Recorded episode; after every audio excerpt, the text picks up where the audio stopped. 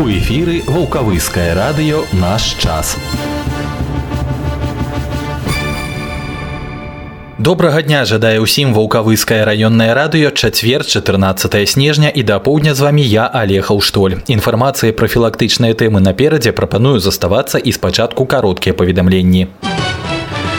Чатыры тэлефонныя звароты ад жыхароў раёна паступілі на чарговую суботнюю прамую лінію, якую 9 снежня праводзіла намеснік старшыні ваўкавыскага райвыканкама Татяна Андрушкевіч. Два з іх датычыліся галіны жыллёва-камунальнай гаспадаркі, пра добраўпарадкаванне дарог і якасць уборкі ў двары шматпавярховага дома. Яшчэ два пытанні закраналі сферы медыцынскага абслугоўвання і сельскай гаспадаркі. Звароты накіраваны на разгляд для прыняцця мер па кампетэнцыі. У бліжэйшую суботу 16 снежня з 9 до 12 гадзін 1 прамую лінію па тэлефону 4 54 23 правядзе намеснік старшыні райвыканкама Сергей Вікенцевич Галавач. Прамую лінію правядзе ў наступны чацвер 21 снежня галоўны ляснічы ваўкавыскага лясгаса Павел Миколаевич Зівараў. Пытанні яму задавайце ў наступны чацвер з 10 до 12 гадзін па нумары 4 13 97. Сёння завяршаецца падача дакументаў у тэрытарыяльныя і акруговыя выбарчыя камісіі на рэгістрацыю ініцыятыўных груп выбаршчыкаў па вылучэнню кандыдатаў у дэпутаты мясцовых саветаў. Па стану на аўторак у ваўкавыскую раённую выбарчую камісію камплекты дакументаў па выбарах у раённы савет дэпутатаў падалі 29 ініцыятыўных груп, а ў акруговыя выбарчыя камісіі па выбарах у гродзенскі абласны савет дэпутатаў чатыры ініцыятыўныя групы. Нагадаю, што на ваўкавышчыне ў раённы савет павінны быць абраны 40 дэпутатаў у гродзенскі абласны савет 4 у сельскія саветы 110. Працягваецца вылучэнне кандыдатаў у дэпутаты. Так у аўторак сход працоўнага калектыва адкрытага акцыянернага таварыства кантакт вылучыў кандыдатам у дэпутаты ваўкавыскага раённага савета дэпутату 28 склікання па камунальнай выбарчай акрузе нумар 21 Віталя Станіславовича Навіцкага, цяпершняга старшыню раённага савета дэпутата раённага і абласнога саветаў. Прэзідэнцкая ёлка збярэ 28 снежня ў карагодзе выхаванцаў дзіцячых дамоў лепшых вучняў школ пераможцаў алімпіяд конкурсаў фестываляў дзяцей са шматдзетных сем'яў. Паедуць на навагодняе прадстаўленне ў мінскі нашы юныя землякі. Мара трапіць на галоўную ёлку краіны ажыццявіцца ў семікласніц чацвёртай і сёмай школ Вікторыі казімірчыкі Александры габрыянчык. Першая паспяхова займаецца ва ўзорнай студыі выяўленчага мастацтва чароўны аловак другая ва ўзорным тэатры моды спадчына з'яўляючыся стыпендыятам прэміі спецыяльнага фонда прэзідэнта Рэспублікі Беларусь за захаванне народных традыцый у дзіцячай творчасці. А вучаніца шостага класа мацвеўскага дзіцячага садка сярэдняй школы Лізавета Клусава, якой таксама пашчасціла трапіць у лік запрошаных актывістка ўсіх школьных спраў. Яна з'яўляецца намеснікам старшыні савета дружыны. Яшчэ 20 школьнікаў нашага раёна прымуць удзел у навагоднім прадстаўленні для ёлкі старшыні аблувы канкама, якое пройдзе 27 снежня.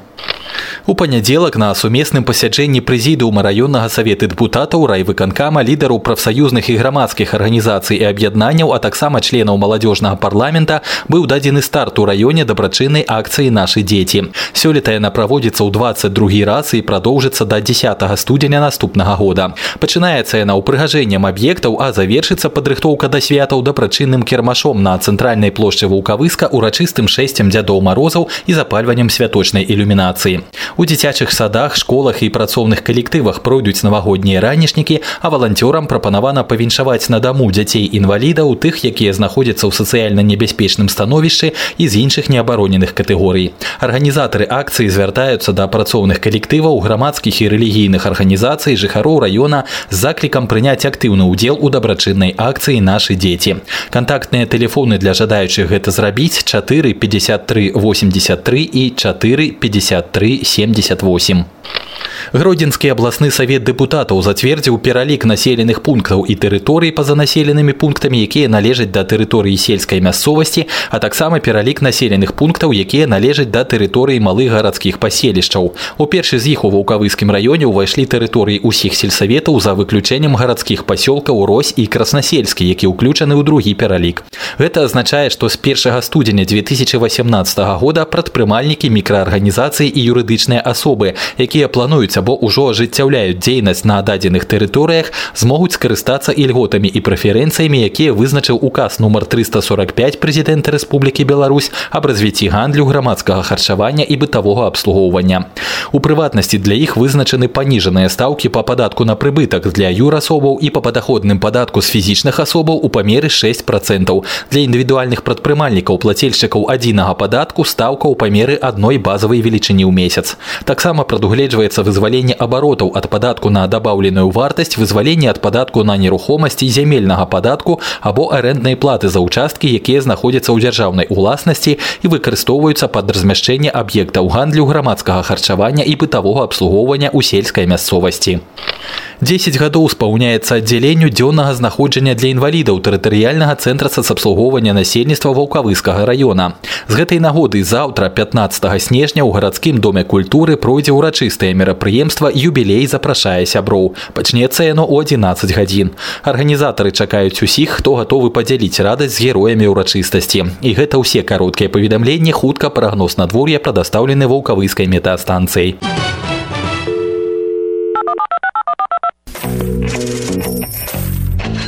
Ваша реклама у нашым эфіры. Кантактны телефон 4 36 17. Хвілінка пра надвор'е. Спачатку пра тэмпературныя рэкорды сутак 14 снежня ў вулкавыску. Самым цёплым гэты дзень быў у 2000 плюс 9,9, а самая марозная раніца адзначана ў 1955 мінус 24 і 1 десятая. Сёння да канца дня па гродзенскай вобласці захаваецца воблачнае з праясненнямі надвор'ем. Па большай частцы тэрыторыі ападкі, мокры снег і дождж, месцамі слабыя туман і галалёд.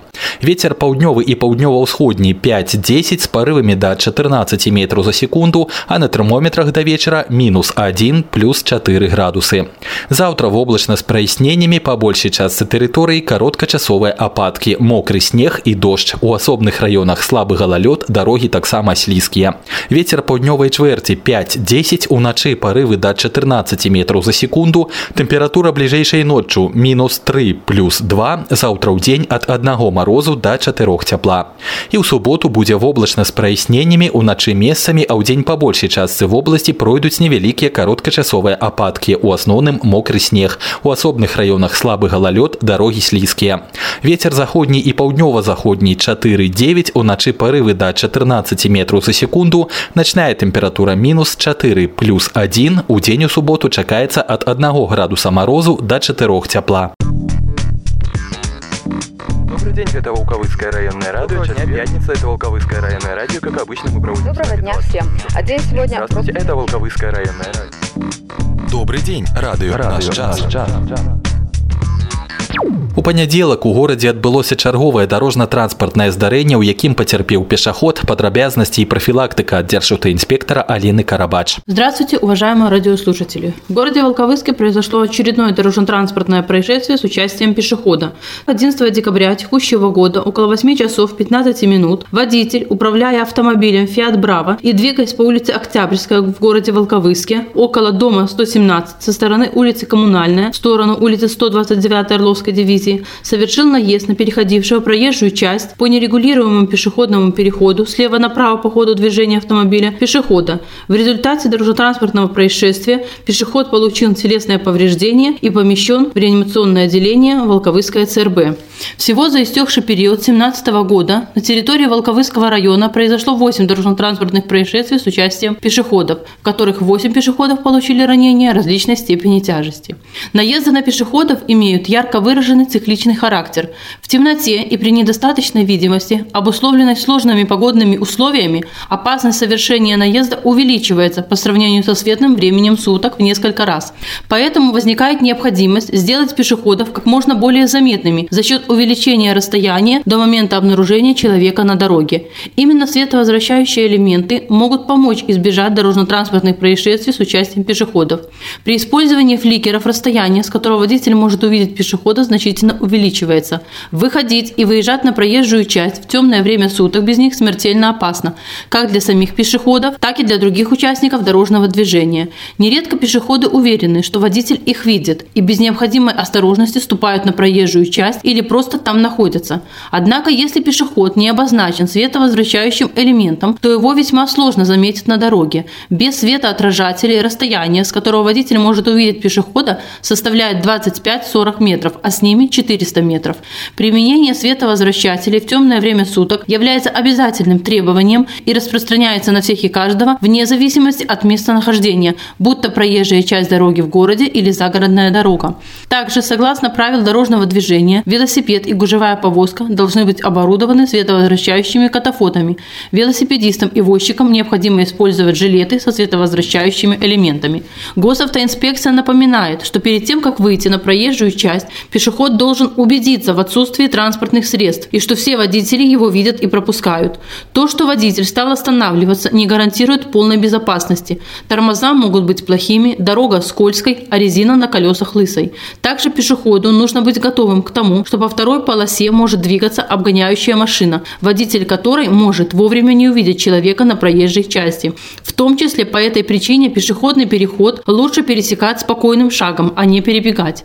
При движении по обочине или по проезжей части в обязательном порядке нужно идти навстречу движению транспорта. Согласно правил дорожного движения, пешеходу запрещается двигаться по краю проезжей части дороги при наличии тротуара, обочины, выходить на проезжую часть дороги из-за стоящего транспортного средства или иного объекта, ограничивающего обзорность дороги, не убедившись в отсутствии приближающихся транспортных средств. В случае нарушения пешеходами требований правил дорожного движения он может быть привлечен к административной ответственности по части 1 статьи 18.23 Кодекса Республики Беларусь об административных правонарушениях. Штраф от 1 до 3 базовых величин. Нарушение, совершенное в состоянии алкогольного опьянения. Часть 2 статьи 18.23 Кодекса. Штраф в размере от 3 до 5 базовых величин. Нарушение, повлекшее создание аварийной обстановки. Часть 3 статьи 18.23 Кодекса Республики Беларусь об административных правонарушениях. Штраф от 3 базовых величин. Но ни одна сумма штрафа не несоизмеримо с человеческой жизнью. Хочется напомнить водителям, что на регулируемом пешеходном переходе при подаче разрешающего сигнала регулировщикам или включении разрешающего сигнала светофора водитель должен уступить дорогу пешеходам, не закончившим переход проезжей части дороги. При подъезде к нерегулируемому пешеходному переходу водитель должен двигаться со скоростью, которая позволит при необходимости уступить дорогу пешеходам. Если перед пешеходным переходом остановилось или замедлило движение транспортное средство, то водители других транспортных средств, движущихся по соседним полосам движения в попутном направлении, должны снизить скорость движения и при наличии пешеходов уступить им дорогу. Пункты правил 116-117 правил дорожного движения Республики Беларусь. За нарушение правил проезда пешеходных переходов предусмотрена административная ответственность в виде предупреждения или штрафа от 1 до 5 базовых величин. При повторном подобном нарушении в течение года предусмотрен штраф от 2 до 8 базовых величин. Берегите себя и своих близких, будьте внимательны на дороге. Спасибо за внимание. Пра электробяспеку нагадае нам інспектор ваўкавыскага міжраённага аддзялення філіяла энерганагляд Дмитрий Якимович. Знак «Осторожное электрическое напряжение» знают все взрослые и дети. Он наносится на корпуса электрооборудования, электрические шкафы, подстанции, опоры линии электропередач и представляет собой стрелку-молнию в желтом треугольнике. Но несмотря на это предупреждение и проводимую энергонадзором работу по профилактике электротравматизма среди населения продолжают проходить несчастные случаи. Незнание, а в большинстве случаев простое пренебрежение элементарными правилами электробезопасности приводит к несчастным случаям. Так, 23 ноября 2017 года в Ляховичский район электрических сетей поступило сообщение из Ляховичского МЧС о том, что в населенном пункте Нача попал под напряжение ученик 11 класса. Бригадой скорой медицинской помощи пострадавший в тяжелом состоянии был доставлен в Ляховичскую центральную районную больницу с ожогами кистей рук четвертой степени. На место происшествия было установлено, что ученик поднялся на шкаф трансформаторной подстанции и дотронулся до неподвижных контактов линейного разъединителя 10 кВт, в результате чего попал под напряжение. Предположительная причина несчастного случая – проникновение пострадавшего в электроустановку с целью хищения цветных металлов. Главная и наиболее коварная особенность электрического втока в том, что его наличие не может быть обнаружено на расстоянии. А после прикосновения к токоведущим частям человек человек начинает чувствовать его воздействие, но уже ничего поделать с этим не может. С целью предотвращения случаев попадения под воздействие электрического тока, еще раз напоминаем элементарное правило безопасности. Не вскрывайте двери трансформаторных подстанций, даже если на них установлено легкосъемное запорное устройство. Не открывайте распределительные щитки, силовые шкафы. Не трогайте руками оборудование, находящееся в них. Не приближайтесь ближе, чем на 8 метров к упавшим проводам опор электропередач. Не устраивайте отдых, игры вблизи линии электропередач, трансформаторных подстанций и другого оборудования, на котором изображено специальные знаки «Осторожно электрическое напряжение» и имеется надпись о наличии напряжения. Не бросайте проволоку или металлические предметы на линии электропередач. Не влезайте на опор линии электропередач, на крыши и внутрь трансформаторных подстанций. Граждане, не проходите мимо, когда сами станете свидетелями преступного пренебрежения обращения с электрическим током вашими товарищами, другими людьми или детьми. Объясните им об опасности, которая подстерегает их. Тема про здоровье на чарзе, про гастрыты и гастропатии расскажет нам урач-эндоскопист районной поликлиники Игорь Муха. Хронические гастропатии характеризуются тем, что пациента беспокоит беспокоит таковы жалобы. Это дискомфорт в области эпигастрии, ну, по-простому, это под грудиной. Это боли, переполнение, чувство раннего насыщения, тошнота, периодически рвота, возможно. Эти обострения зачастую случаются в осенне-весенний период. Связано это то ли с изменением рациона пищи, то бишь это если весна, переход на свежие продукты. Если ближе к осени, то некоторые исследователи говорят, что изменение погодных условий влияет, то есть изменение температурных показателей также влияет на деятельность желудка и в целом желудочно-кишечного тракта. Если появились такие симптомы, человек сталкивается с такими симптомами, то рекомендовано обратиться к своему участковому терапевту, дабы, ну, во-первых, дообследоваться, потому что под маской так называемых гастритов или по-другому гастропатии скрывается довольно большое количество заболеваний. Помимо желудочно-кишечного тракта, еще и заболевания сердца, такую симптоматику дают, также заболевания легких и грудной клетки профилактика, профилактическое лечение при возникновении таких заболеваний и люди, которые уже с этим сталкивались, то по возможности обратиться к терапевту своему участковому. Если таковой возможности нету, то изменить рацион питания. Что имеется в виду? То есть э, исключить хотя бы в течение одной-двух недель жареное, сильно соленое, там острое блюдо, алкоголь, курение по возможности исключить. Ну и, соответственно, по поводу лечения, то назначать слепую какие-то препараты смысла никакого не имеет, потому что без обследования никто стопроцентной вероятности не даст, что это гастрит или что-нибудь другое.